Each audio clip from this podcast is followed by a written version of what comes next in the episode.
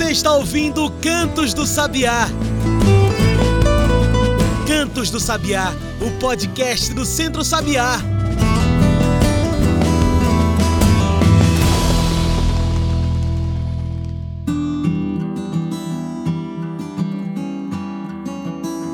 Olá a todos e todas que nos ouvem agora pelo Spotify e demais plataformas. Eu sou João Lucas e está começando agora o Cantos do Sabiá, nosso podcast semanal sobre o campo, a cidade e o mundo. Tava com saudade? Eu também estava. Estamos de volta e essa é a nova temporada do Cantos do Sabiá. Pois é, a luta pela alimentação saudável, pela agroecologia e pela sustentabilidade continua em 2023. Portanto, continue com a gente. E dessa vez a gente pede para que você venha com a gente nessa luta. Faça parte do Centro Sabiá e plante vidas colha esperança com a gente. O Centro Sabiá está há 30 anos na luta pela agroecologia, pelo produtor e pela produtora da agricultura familiar. Precisamos de você nessa luta com a gente. Faça uma doação e transforme vidas. Faz o Pix da mudança. Anota aí doação arroba centrosabiá.org.br. Tudo junto e sem acento. Vou repetir. Doação arroba centrosabiá.org.br. Qualquer valor que você der vai transformar vidas no campo e na cidade. Doação arroba centrosabiá.org.br. Faça a sua parte. E vamos embora. Hoje a gente discute soberania alimentar, direito à alimentação saudável e à fome zero. Hoje vamos falar de uma luta que é permanente num país tão grande e tão importante quanto o Brasil. Falamos de soberania alimentar, alimentação para todos e todas e o combate à fome. O Brasil do pós-governo Bolsonaro é um país que enfrenta todos os dias a fome. Um país que lida com a insegurança alimentar, que tenta se levantar de uma das maiores crises alimentares já enfrentadas. Então, pensando nesse novo ano, novo governo, como garantir esse enfrentamento à fome?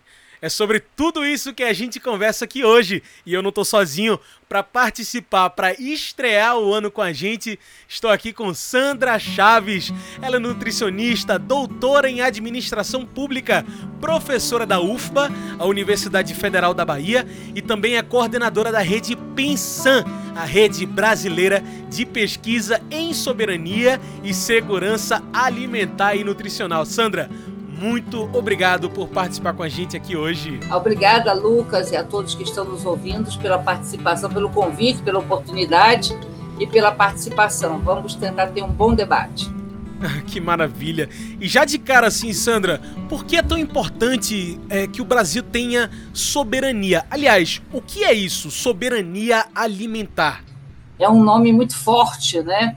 Em geral, a gente pensa soberania, pensava soberania, soberania dos estados. O Estado-nação que tem seu território, seu povo, e é soberano ao protegê-la, ao definir suas políticas públicas. É muito interessante que o conceito de soberania alimentar ele nasce do movimento social. Ele nasce uhum. pela via campesina, né? que uhum. falar que, a sober, que, a, que essa soberania alimentar é esse ato de que todo homem, mulher, criança tem o direito de se alimentar adequadamente, seja produzindo seu alimento, seja adquirindo seu alimento, é, de acordo com a sua cultura alimentar, com as suas tradições alimentares. Então, é uma soberania de que eu posso manter meu padrão alimentar, minha cultura alimentar e fazer minhas escolhas.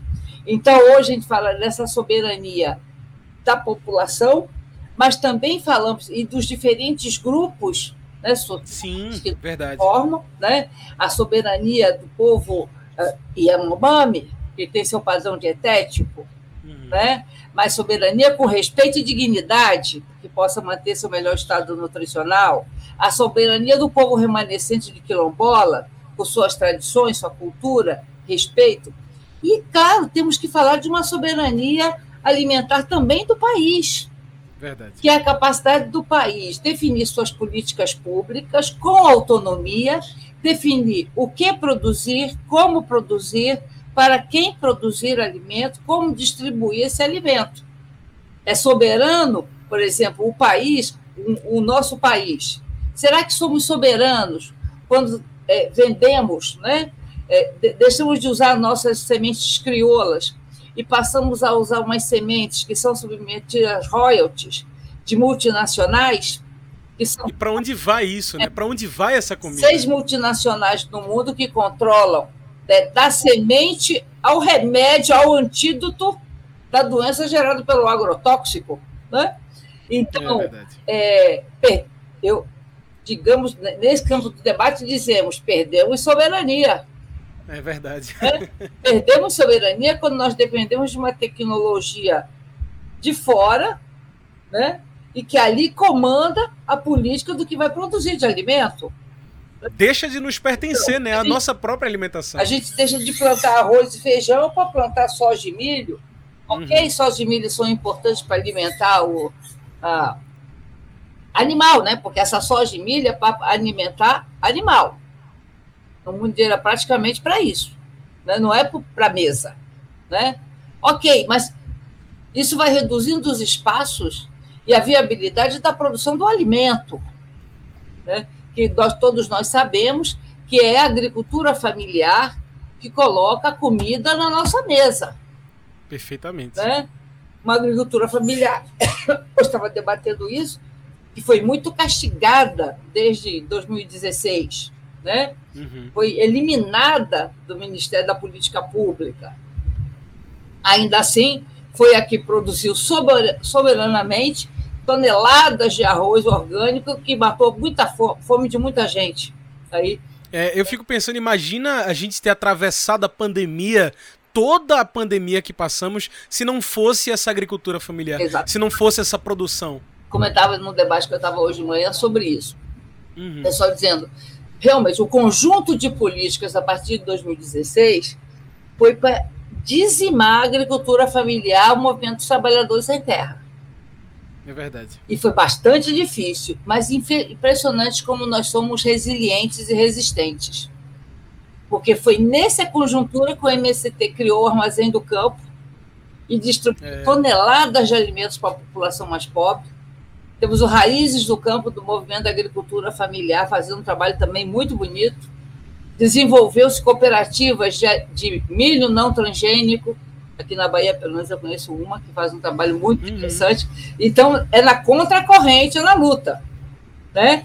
É uma decisão, no caso, assim, soberana do nosso povo, né? resistir. de contracorrente, de resistir de desenvolver essa produção de base agroecológica, comprometida com o direito, como você falou, direito humano à alimentação adequada e saudável né, uhum. para todos. Porque quando você fez a introdução, Lucas, fez uma coisa muito importante: integrar a ideia da soberania com o direito humano e eu vou colocar aqui segurança alimentar e nutricional. É Porque quando eu falo em soberania alimentar, eu estou falando numa decisão política maior que deve prover, promover, garantir, respeitar o direito humano à alimentação como um direito fundamental. A vida. Né? Aliás, todos os direitos humanos são fundamentais, né? porque não existe é. direito mais importante que, que outro. O direito à saúde, o direito à educação, o direito à água, o direito ao lazer, à cultura, ao transporte, são todos direitos. Mas observe, na nossa Constituição, a Constituição cidadã, não havia o direito à alimentação. Ele só entrou na nossa Constituição em 2010 por uma emenda popular. Caramba. Tivemos um ato de soberania e o direito à é. alimentação foi declarado em 1946, na Declaração da ONU mas só conseguimos que entrasse em 2010. e não foi regulamentado. Né? É. Ninguém foi contra, nenhum parlamentar teve coragem de ir para a arena pública dizer que era contra o direito humano à alimentação na Constituição. Mas... Isso é interessante porque mostra pra gente como a fome é um problema antigo. Tá né? É, é, um problema eterno no nosso, no nosso país, é verdade. É da e como é que isso desigual do mundo. Agora, claro que você tem é, momentos quando, por exemplo, o Conselho uhum. de Segurança Alimentar, o direito humano apareceu no pós-guerra, assim como a segurança alimentar vai aparecer uhum. no pós-guerra porque as nações europeias estavam preocupadas exatamente porque, desde a Primeira Guerra Mundial, muitos civis morreram de fome. Por quê? Porque as estratégias de guerra destruíam plantações, estradas, rios, pontes e prejudicavam o abastecimento alimentar e empobreciam ainda mais as pessoas. Então, o primeiro conceito de segurança alimentar nos anos 40, nascido na Europa, pensava em situações de conflito era preciso garantir o abastecimento alimentar em momentos de conflito. Hum. Aí foi. Só que a partir daí foi se observando que não precisava de conflito, não. Havia muitas sociedades que, em situação de paz, alguns tinham que comer e outros não. Então, isso foi ampliando o conceito, não só para situações de conflito, mas momentos de paz. Isso foi ampliando mais porque se, não é só o abastecimento. Você pode ter uma baita produção de alimentos, como o Brasil tem. E não chegar na população. E não né? chegar na população. Está distribuído desigualmente. Uhum. Né?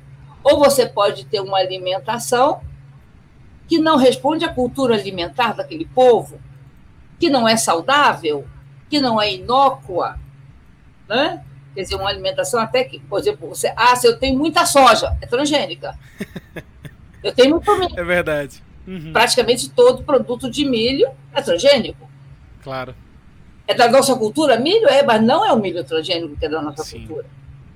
Né? E, e, e, isso é interessante, Sandra, porque nos faz pensar também na, nessas soluções, né? Como, porque a fome não é só uma, você nos apresenta que a fome ela é diversa também, assim como é, é a, a, soberania alimentar, como ela deve ser.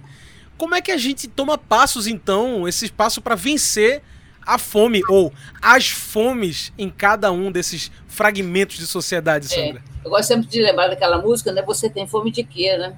ah, sim. Quê, né? é, Nação zumbi. É, olha, é muito interessante, assim, eu gosto de pensar, Lucas, que nós sabemos fazer. Uhum. Em 2004, hum. nós tínhamos quase 65% dos domicílios brasileiros em segurança alimentar. Então, nós tínhamos em cada 10, vamos dizer assim, 6,5 em segurança e é, é, 2,5 em insegurança. E aí a gente foi, foi quando a gente começou a fazer pesquisa de segurança alimentar no Brasil. Com as políticas públicas que vieram sendo implementadas desde o primeiro mandato do presidente Luiz Eduardo Luiz Inácio, uhum. foi aumentando. Em 2009 chegamos a 69,6%. Em 2013 chegamos a 77%.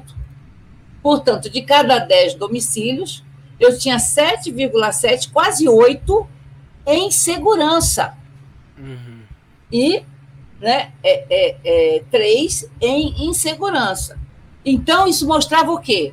As políticas que estavam sendo implementadas estavam fazendo modificações. Sim. Tanto que o mapa, o Brasil saiu do mapa da fome que a FAO elaborava em, dois, em, em 2014 porque a gente tinha menos que 4% da população em estado de fome.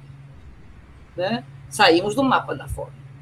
Uhum. Aí, o pessoal diz, ah, foi a pandemia. Não foi só a pandemia. Não, claro que, que foi, Veio muito antes, né? É, foi o pandemônio.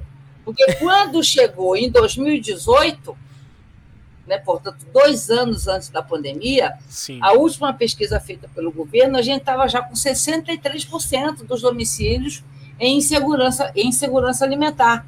Então, caímos 14 pontos percentuais.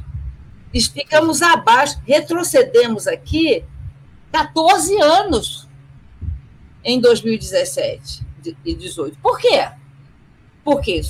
Houve suspensão do programa de aquisição da agricultura familiar, a agricultura familiar foi eliminada do campo das políticas públicas sem financiamento, tivemos reforma trabalhista, em nome de gerar emprego, que vimos o que, que deu, uma precarização e, do trabalho imensa. Sim, e isso é importante de ser dito, Sandra, porque a gente às vezes pensa, ah, é, subiram os números da fome, mas o, o, subir do número da fome são pessoas que não têm o que comer, são pessoas, indivíduos que passam a ter fome, que passam a não poder almoçar e jantar no mesmo dia, né? Exatamente. Às vezes a gente fala da fome como se fosse uma coisa, números, né? Ah, 125 milhões. Não, são pessoas, indivíduos que antes tinham que comer ou, ou até produziam e não produzem mais. Exatamente. A gente precisa humanizar esses números, né? Pensar que as pessoas que estão aqui na rua, no seu bairro, na porta do prédio que você mora, na esquina, eles não são vagabundos uhum. porque querem, eles foram expulsos do, do mercado, é das suas casas e tal, e não têm acesso à alimentação. Né? As pessoas não querem viver nas ruas, nem querem ficar pedindo. Na pesquisa nossa, a gente perguntou daquelas famílias em diferentes situações de segurança alimentar se tinham é, precisado fazer algo que causasse vergonha ou constrangimento para comer. Uhum. E tivemos mais de 20% das famílias em segurança alimentar dizendo que sim. Nossa. Que tiveram que fazer algo que gerava vergonha ou constrangimento para se alimentar ou alimentar sua família. Isso vai explicar a violência urbana. Nós também identificamos um número imenso de brasileiros que não fazem aquelas três refeições dia. Né? Quase 19% não tomavam café da manhã todo dia, 10% não almoçavam todo dia, e acho que, não, acho que 15% não tomavam café da manhã, 10% não almoçavam e 19% não jantavam todo dia. Ora, né, como é que ele fala direito humano à alimentação, se a pessoa não pode nem cumprir as três, as três refeições básicas, né? Eu convido até quem está nos ouvindo a refletir sobre isso. Será que eu faço essas três refeições por dia? Né? Será que nós fazemos e não culpe a velocidade dos dias, ah, por causa do trabalho, não? Não pense na sua alimentação. É. Aí tem, né, o pessoal fala assim, ah, mas tem a dieta do jejum intermitente. Veja bem, o jejum, se você adota o jejum com o processo dietético, você escolheu o jejum. Sim, pronto, exatamente. A diferença é essa. Se você escolheu, é diferente de você ser levado a essa situação por privação. Porque, Lucas, Isso. talvez fosse bom nós colocarmos para os seus ouvintes, né? Que nós temos na pesquisa de segurança alimentar, soberania ainda a gente trabalha assim. Tem soberania? Não tem soberania. Uhum. Que é essa capacidade de prover sua própria alimentação ah, né, com qualidade, respeitando a cultura alimentar, garantindo a alimentação do seu povo, de nossa família e tal. A segurança alimentar, eu falo em segurança alimentar e insegurança leve, moderada e grave. Ah, sim, importante. A segurança é quando eu pergunto para a pessoa, nessa pesquisa, nessa escala validada internacionalmente que nós utilizamos, nós perguntamos à, à pessoa maior de 18 anos, de preferência responsável pelo provimento da família. Né? Perguntamos assim: nos últimos três meses, houve preocupação de que faltasse dinheiro para comprar comida? Se a pessoa dissesse não, segurança alimentar. Não teve nem preocupação. É, não, nem passa, nem né? passa. Se a pessoa disse sim, ela entra já no outro esquema. Se só ficou a preocupação com os pequenos ajustes, é insegurança leve. Se essa preocupação, e a escala vai levando algumas questões nesse sentido, já houve alteração quantitativa e qualitativa, aqueles ajustes que todos nós, meu parceiro, sabemos que precisamos fazer. Deixa... Aquele, aquele mais genérico, é. ao invés de dois, duas variedades de queijo, é, uma só. Uma só, tal, não sei o quê. Uhum. Então, a, é a moderada. E pode ser um pouquinho mais grave. E a grave é quando não há o que comer. É a insegurança total, e isso atinge as crianças do domicílio. Verdade. Porque, em geral, se protege, vai fazendo a restrição no adulto. Agora, quando ela chega a alcançar a criança e não há nenhuma previsibilidade de quando vai voltar a comer, aí você tem situações de fome mesmo. Uhum. Né? Sim. Então é muito importante entender essa graduação, até porque assim, ah, mas faz diferença, faz diferença, tudo tem um pouco de fome. Eu posso ter, como você falou, a fome de um queijo de um determinado tipo aqui na moderada, mas eu estou comendo. Né? Claro. Estou restringindo a quantidade, até eliminei uma refeição para garantir a outra e tal. Na outra não tem nada. E a leve é a beira do precipício. Se alguém perder o um emprego em casa, eu posso cair para moderada. Uhum. Né? Se reduzir o, o, o, o valor do pagamento de uma pessoa, eu tenho segurança moderada. Quando o custo do alimento sobe muito, porque não é só a renda, e o custo do alimento? Claro, sim, verdade. O arroz e feijão a 10 reais, 9 reais. Né? Então ficou muito caro a nossa cesta básica. A cesta básica chegou em algumas capitais do Brasil para uma pessoa 750 reais. Olha só, como como é que você compra uma alimentação balanceada? Como você mantém e é isso? É uma, a cesta básica que só tem pois 13 é. itens. Uhum. E não tem nem verdura, nem fruta, legume. Entendeu? Então, é muito difícil. Né? É. Se você não tem. Tem a questão da renda, tem a questão da formação de preços, da disponibilidade de alimentos. Né? Então, isso é importante para pensar. Quando eu falo em soberania e direito humano, é porque a minha direção em termos de política pública é a promoção da maior níveis de segurança alimentar para todos. E não tem um estado único de segurança alimentar. Porque eu ter acesso ao alimento de qualidade, na quantidade adequada, que respeite a minha cultura alimentar, que não me cause doença. Ah, estou comendo sim, estou comendo biscoito recheado. Entendeu? Um miojo. Estou é, comendo miojo. Almocei sim, almocei e jantei miojo. Tem algum problema aí, né? De ultraprocessado. Uhum. Né? Cheio de sódio, né? E, infelizmente, também temos esse problema na pandemia, que algumas, até alguns programas bem intencionados de distribuição de alimento é, reintroduziram ultraprocessados e aumentaram o consumo de ultraprocessados entre a população mais vulnerável, inclusive crianças. É inclusive, porque eu acompanho alguns movimentos sociais aqui na Bahia, eles, olha, do primeiro ano da pandemia para o segundo ano, a redução de doação de alimento foi de 80%. Nossa. Porque é o seguinte, você sabe, a gente doa um mês, uhum. dois meses, três meses. Mas estava difícil para todo mundo. Aí começou a reduzir. O que, que entrou no lugar? A indústria de alimento do ano. É verdade. E, e aí o que, o que entra, né? É, é. As pessoas estão com fome. Né? Então, você teve uma certa reintrodução de alimentos é, ultraprocessados, processados na alimentação da população. Então, essa tríade, direito humano, soberania e segurança alimentar, tem que ser vista em conjunto. E, ao ser vista em conjunto, nos desafia para políticas intersetoriais, para abordagem multidisciplinar do problema. Porque não dá para dizer que é uma caixinha só você vai resolver a segurança alimentar de todos. Não vai. Soberania alimentar é garantia de uma mesa posta, uma garantia de um café da manhã, um almoço, uma janta. Hoje, o Brasil não se alimenta. Mais da metade do nosso país convive com a fome e a insegurança alimentar. Como então garantir soberania alimentar num país que volta ao mapa da fome?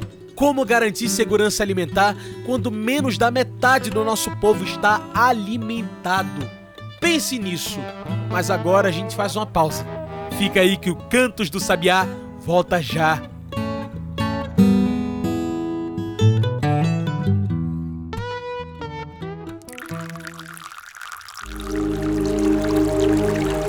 Aqui nascem as águas. É daqui que surgem os rios as nascentes geram vidas. Nascentes são fontes de água que brotam, que nem planta, e se formam quando o reservatório natural de água jorra para a superfície. Se bem protegida e preservada, uma nascente pode se transformar em um lindo rio, em riachos, córregos e ribeirões. Mas se não preservadas, as nascentes morrem. E com elas morrem os rios, os riachos, os animais, as plantas, todos nós. A vida depende da água. A água é vida. É por isso que precisamos defender as nascentes, proteger o meio ambiente e os mananciais. É por isso que precisamos defender as áreas de proteção permanente, as APPs. Preservar as áreas de proteção permanente é garantir solo fértil, abrigo para animais silvestres, crescimento de matas e águas limpas para a produção, consumo, para o campo e para a cidade. A água é um bem natural insubstituível. Proteja a água, proteja as nascentes. Uma campanha do Centro Sabiá.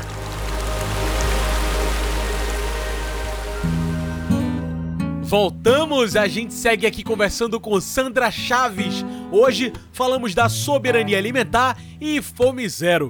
Sandra, mais uma vez eu lembro a vocês, é coordenadora da rede Pensan, rede brasileira de pesquisa em soberania e segurança alimentar e nutricional. Ô Sandra, você tocou num ponto que me chama muita atenção algumas perguntas atrás, hum. que é sobre a agricultura familiar, né? E essa produção do alimento limpo. Não dá para combater a fome sem também ajudar, claro, o pequeno agricultor, a agricultura familiar. Os dados do IBGE, inclusive, não mentem. 70% daquilo que consumimos vem dessa agricultura familiar. Ou seja, feijão, mandioca, milho, cuscuz, derivados do leite, tudo isso vem do campo e da agricultura familiar. Com certeza. Então, como é que a gente garante essas condições de trabalho também para quem produz, isso. Sandra? Isso é bem interessante, Lucas. Primeiro, a gente tem que reconhecer voltar a colocar na pauta política, como está agora, a agricultura familiar, ah, né, que foi tirada da pauta política.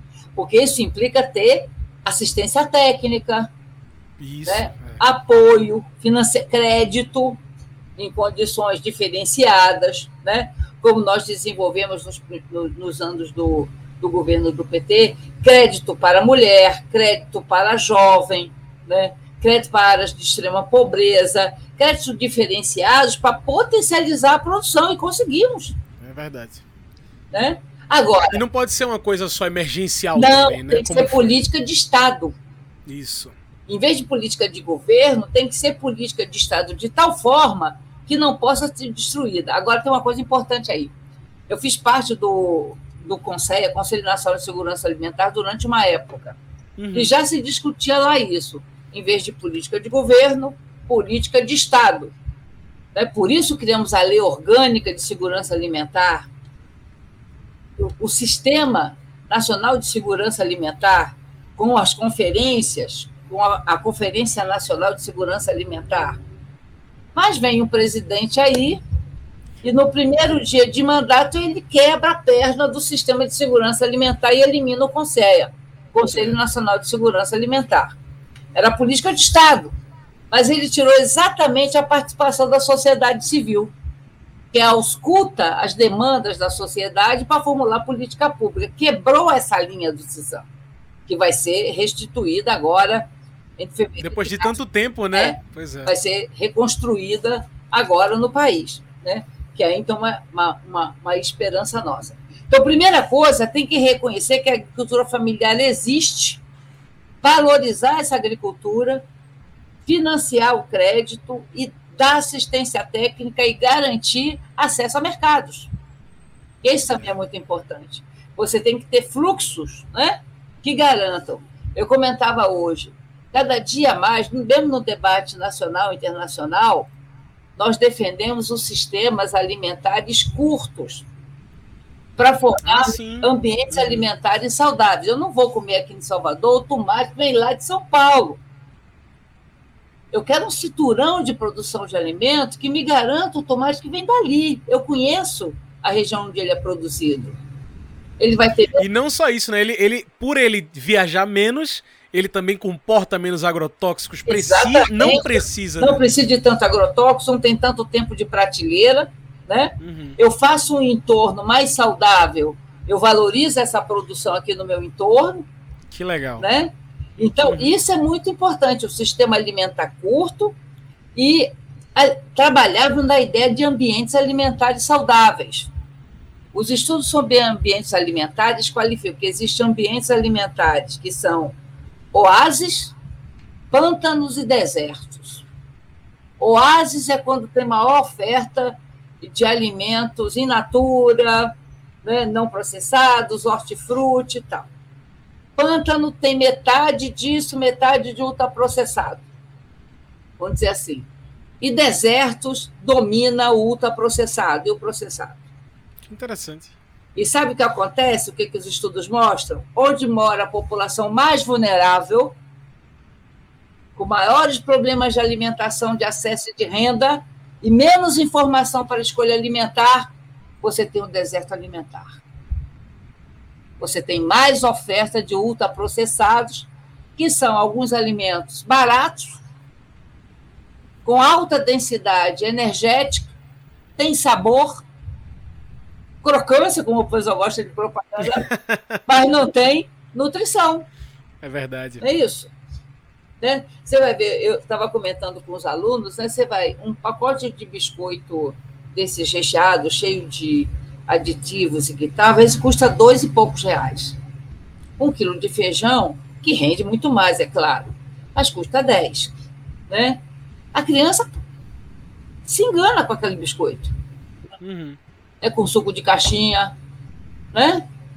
Se engana. E, e, e, e mata aquela fome imediata, né? tem alimentos, você compra grandes proporções de, de alimentos ultraprocessados a um preço baixo. Engana. É engana. Né? É, alface não dá para concorrer, a folha, a salada verde não dá para concorrer. Né? Por isso que a redução, nós já temos já um baixo consumo de verduras, legumes e frutas.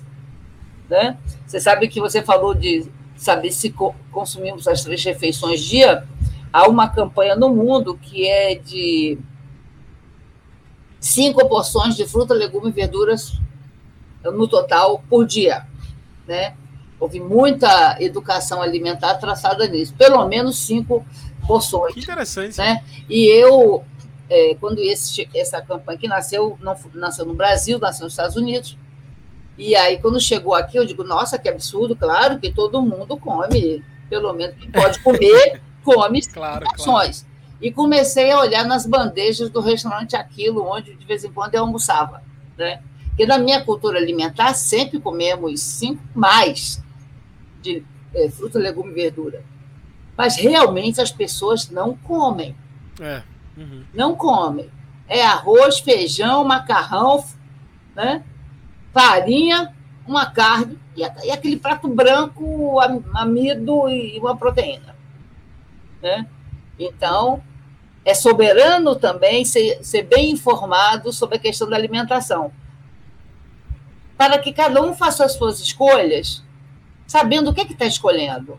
Ah, sim. É preciso até uma reeducação quanto a isso, né? É. A gente realmente se acostuma com essa coisa que você traz, eu achei maravilhoso.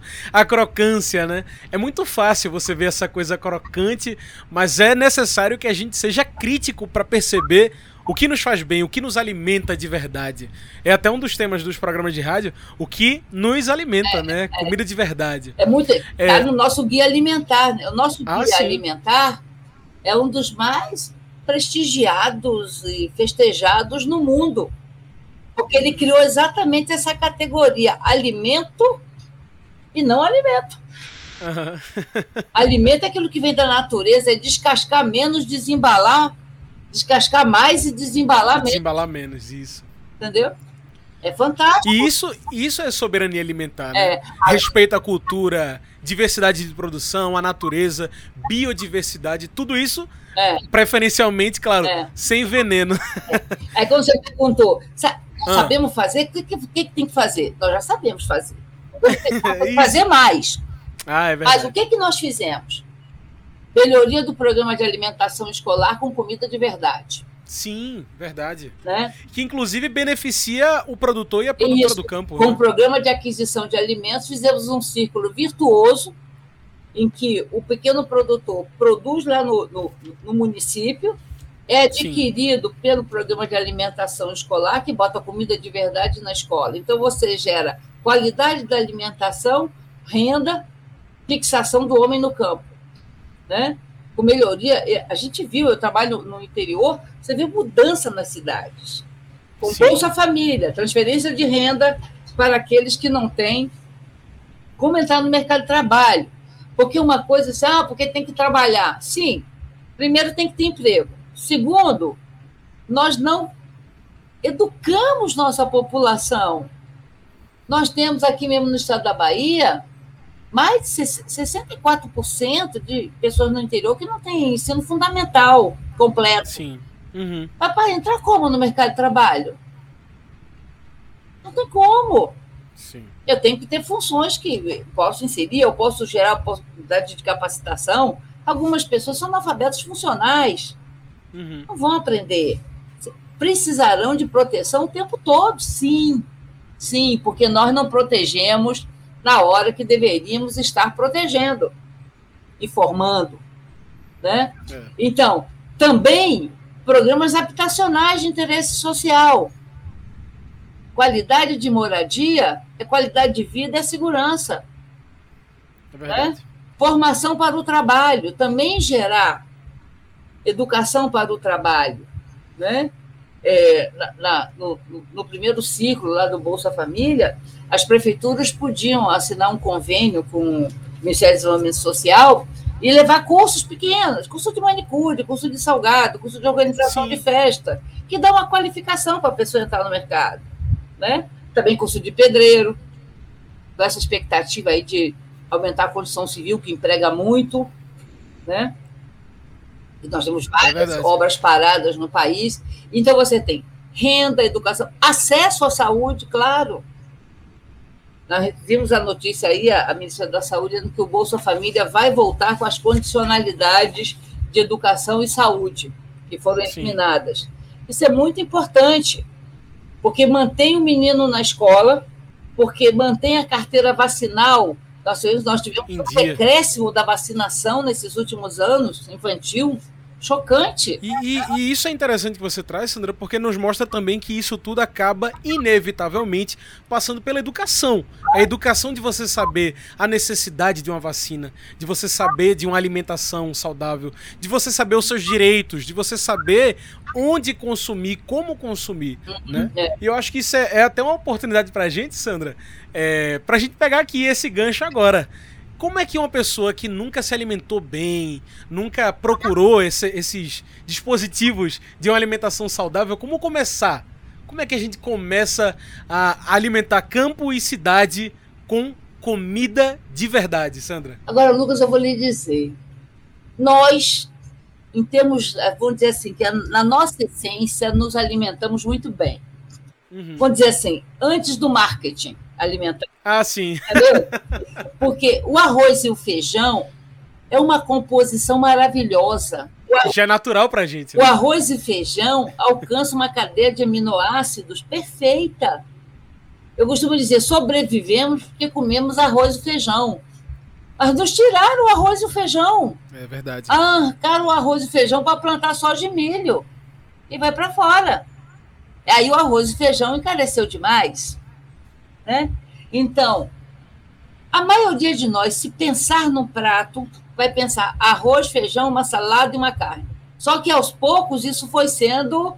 Está aí o marketing alimentar, né? Por isso que a gente quer fazer uma das linhas da Política Nacional de Alimentação e Nutrição, é fazer a, a, a regulação né, e controle dos alimentos, que a regulação também está propaganda. Sim. Quer dizer, taxa sobre taxação em alimentos extremamente açucarados, em alimentos ricos em sódio, em alimentos ricos em gordura, porque tudo isso foi introduzido pelo mercado. Alimenta... Naturalmente, né? É, a alimentação que nós herdamos dos nossos ancestrais, quer dizer, arroz, feijão, milho, mandioca, né? pescado e tal, uma alimentação muito boa. É. Mas entrou o mercado, entrou o valor mercadoria e foi transgredindo. Ah, não vai existir mercado? Você é contra o mercado? Não. Eu sou contra, assim, o mercado ele deve prover o alimento lá que ele acha necessário prover, mas eu tenho que estar bem informada para fazer minha escolha. Exatamente. Entendeu? E, olha, tanto foi a luta que se deixou de ter é, aquela gordura trans. A trans? É. Não tem gordura trans. Por quê? Porque foi a regulação, o controle, né? Sobre o, o, o, o a indústria de alimentos. Então, é possível você fazer com que essa oferta tenha é, uma outra qualidade. E estimular. Claro que nós temos que estimular, também, como já falamos aqui, o aumento da produção do alimento Sim. saudável. Porque você vai comprar uma alface hoje, uma alface americana em Salvador pode chegar a seis reais no máximo. Uhum. Um alimento orgânico é muito caro. É. Ainda é muito caro para você manter como alimentação cotidiana o orgânico. Mas nós podemos fazer mais. Se tivermos mais oferta, garantia de mercado, nós podemos falar mais em, em consumo de orgânico. E até das, das próprias feiras, né? Muita gente é. pensa em orgânico, pensa em grandes redes, né? As grandes redes de produção, mas existem os mercados locais, as feiras agroecológicas, as feiras orgânicas da sua cidade. Que cresceu bastante, tem... né? Muito, exatamente. Tem um grande circuito. Aliás, eu convido você que está nos ouvindo a passar no, no site do Centro Sabiá. Tem toda uma lista de feiras agroecológicas que fazem parte da região pernambucana. Então, se você quer procurar uma mais próxima de você, é. passa lá www.centrosabiá.org.br. E se reinventaram, né, Lucas? Porque Isso. as feiras tavam, já estavam crescendo e tal, com uma, uma boa perspectiva de mercado, tal, alcançando algumas populações, em geral, em bairros de maior renda. É, claro. Né, que aí tem a questão de custo. Né? É. Aí veio a pandemia, tudo proibido. Suspensa a feira. É. Mas, de certo, aí em Recife, como aqui também, ou em Pernambuco, como aqui também, cresceram os deliveries de orgânico. Sim, exatamente. Então você recebe o orgânico. E, e hoje, pós-pandemia, também, é, em outros lugares, né? Tá menos centralizado nesses, nesses bairros ricos e tal. Você encontra em diversas locações diferentes. É. Então, aos poucos, a gente vai, o que eu digo que é a resistência e a resiliência, vai penetrando. Verdade. Né? Porque você tem que expor o alimento para a pessoa, né? A pessoa tem que ver aquele alimento bonito, saudável, né? Tem que ser viável. E é preciso conhecer. Preciso conhecer. Né? Se você não vê uma barraca de fruta, de legumes, né? Se você não encontra isso, é difícil porque é, mercados, os grandes, é, as grandes redes, se você pensar bem, elas são excludentes, porque só entra lá quem tem negócio, ou tem dinheiro ou tem cartão. É verdade. Né? Ou tem dinheiro hum. ou tem cartão. Infelizmente, quando entra muito pobre, preto, a gente vê o que acontece. Né? A perseguição. Assassinatos. É. Assassinatos. Né? Então, é, são nas feiras, nas barraquinhas de esquina, que é muito comum aqui em Salvador, né? nos ambulantes, você vai encontrar os alimentos. Né? Em outros grandes mercados, tem que procurar, é viável. Então, o que é muito importante ter em mente, quando eu falo em segurança alimentar, orientado pela ideia de soberania, eu estou hum. falando de disponibilidade de alimentos, que vai desde a produção, decisão sobre o que produzir, como, para quem, onde, de distribuição, como isso vai ser distribuído. Nós tomamos decisões erradas do passado, né? Só rodovia, é. só combustível, só encarecendo. Por isso, o sistema curto também elimina ou reduz isso. Né? Que é um... A pegada de carbono da coisa. A pegada de carbono, ICMS em cada município que o, que o, que o caminhão atravessa, não é isso? Estamos pagando uhum. imposto, né? Está pagando pneu, estamos pagando a mão de obra, tudo. Nada contra o trabalho de cada um. Mas temos que encontrar outras formas de garantir que o alimento chegue a um menor custo como você falou, com menos agrotóxicos, porque menos tempo de prateleira. Né? Uhum. Então, eu tenho que pensar na produção, na distribuição, nas formas de comercialização, porque eu tenho mais idade que você, sou nascida e criada no Rio de Janeiro. Na época, a gente ia comprar pão na padaria, comprava carne no açougue. Olha aí, exatamente. legume na mercearia, né? secos e molhados, na quitanda. E ainda passava depois na bodega e comprava um salamezinho. Não é? De repente, tudo isso foi eliminado para grandes redes. Eu tenho provocado muito que a gente pense, mas nós entregamos praticamente nossa rede varejista ao capital internacional. É Casino, é Pão de Açúcar, é Cencosud, é, foi o Walmart, né? Entregamos o nosso varejista, eliminamos o pequeno negócio, quase, sobreviveu algumas coisas aí de periferia, e entregamos nosso varejo ao grande capital internacional. Cadê soberania? Tem soberania isso? Para mim, isso é uma questão de soberania. Entendeu? Porque eles decidem o que eles vão vender, de quem eles compram, a que preço eles vão vender. Né? E aceite. E aceite. Aceite. Aceite que dói menos. Entendeu? Como diz o povo. Né? É. Então, essa é a questão. Então, tudo. E também o marketing também está dentro dessa questão da disponibilidade. Dado isso, eu ainda tenho. Então, eu tenho que pensar em políticas públicas que possam me garantir a melhor produção, distribuída de uma forma mais igual no território nacional, né? É, com mecanismos de distribuição adequados, de comercialização adequada né, para a formação de preços e tal e um marketing alimentar que favoreça também outros alimentos. Mas, fora isso, se tudo estiver perfeito, eu preciso que a população tenha renda para comprar alimento, eu preciso que ela tenha informação para fazer suas escolhas alimentares. Eu preciso respeitar, resgatar, valorizar a cultura alimentar do nosso povo. Eu fico brincando, você é nordestino, né? Eu sou uma sudestina nordestina, por adesão, né? e a gente foi procurar uma receita de um cuscuz branco que a gente faz lá no Rio, né? Um cuscuz de tapioca, que eu queria ah, fazer ah, um cuscuz de tapioca. Uhum. E quando eu fui procurar a receita, só achava coisa com leite condensado. Eu tenho certeza absoluta que eu não fui criada no leite condensado. não havia leite condensado na minha infância.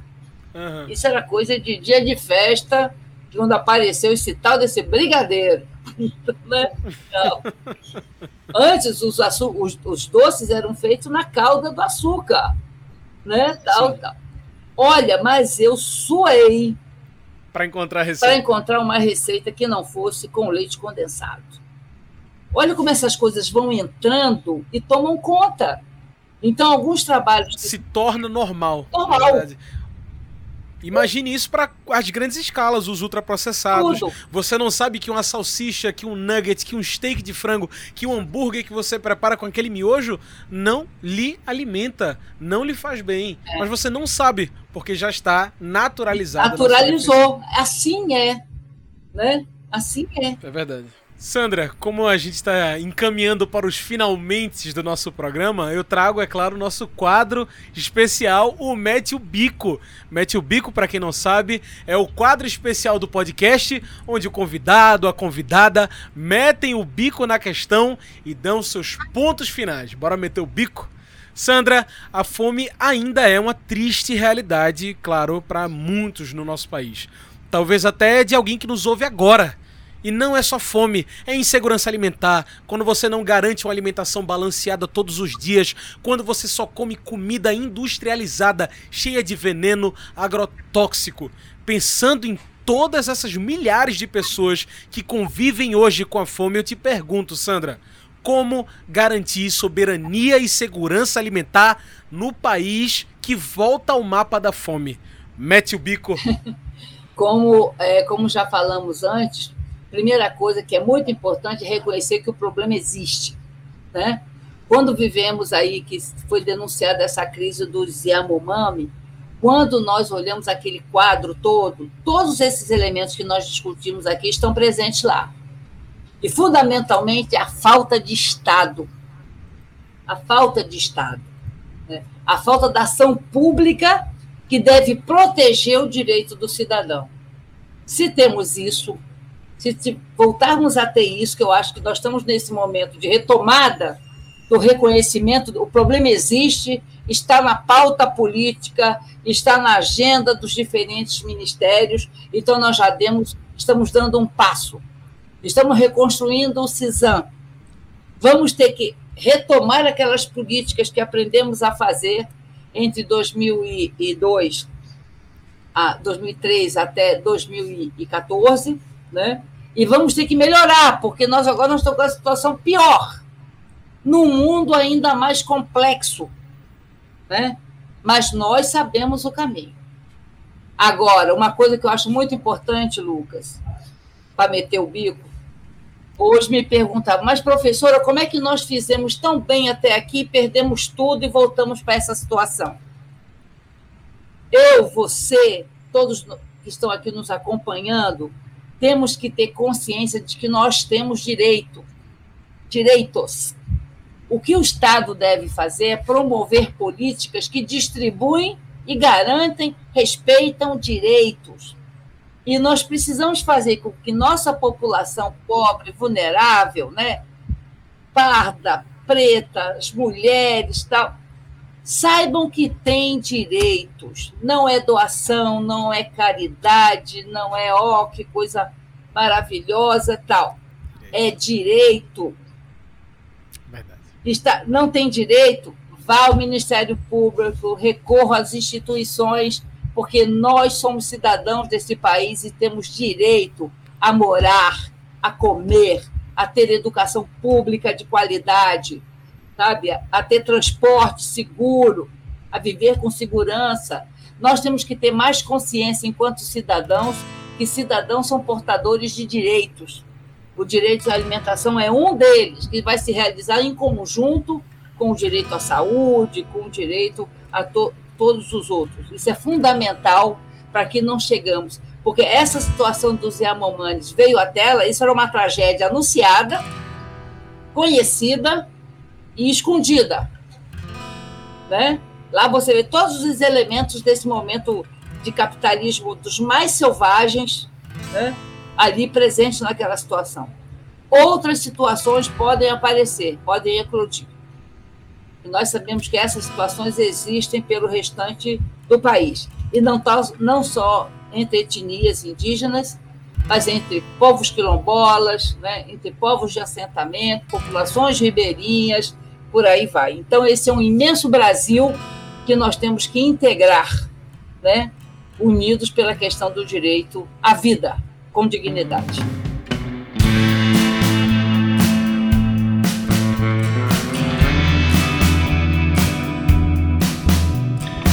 É isso, Sandra. Depois de tanto dito, muito obrigado pela sua participação. A nossa conversa está terminando. Sandra, muito obrigado, viu, pelas suas posições aqui. Foi maravilhosa essa conversa. Ah, obrigada, Lucas. Sucesso para vocês.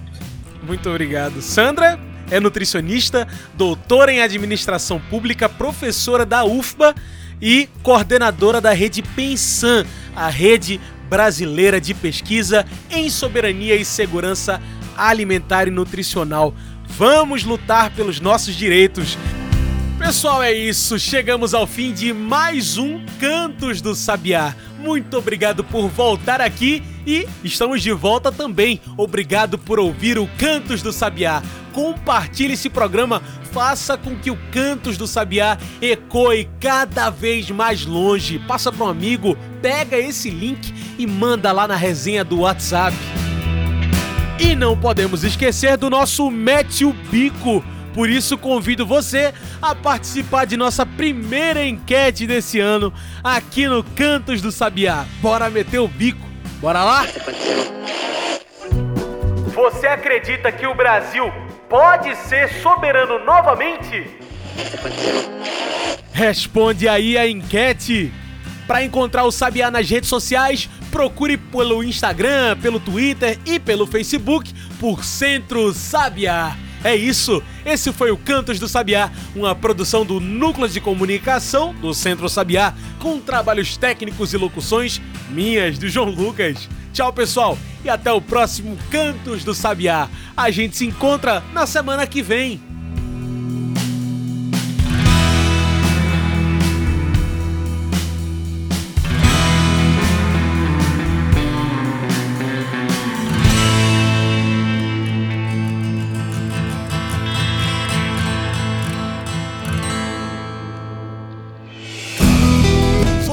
Ouviu Cantos do Sabiá. Cantos do Sabiá, o podcast do Centro Sabiá.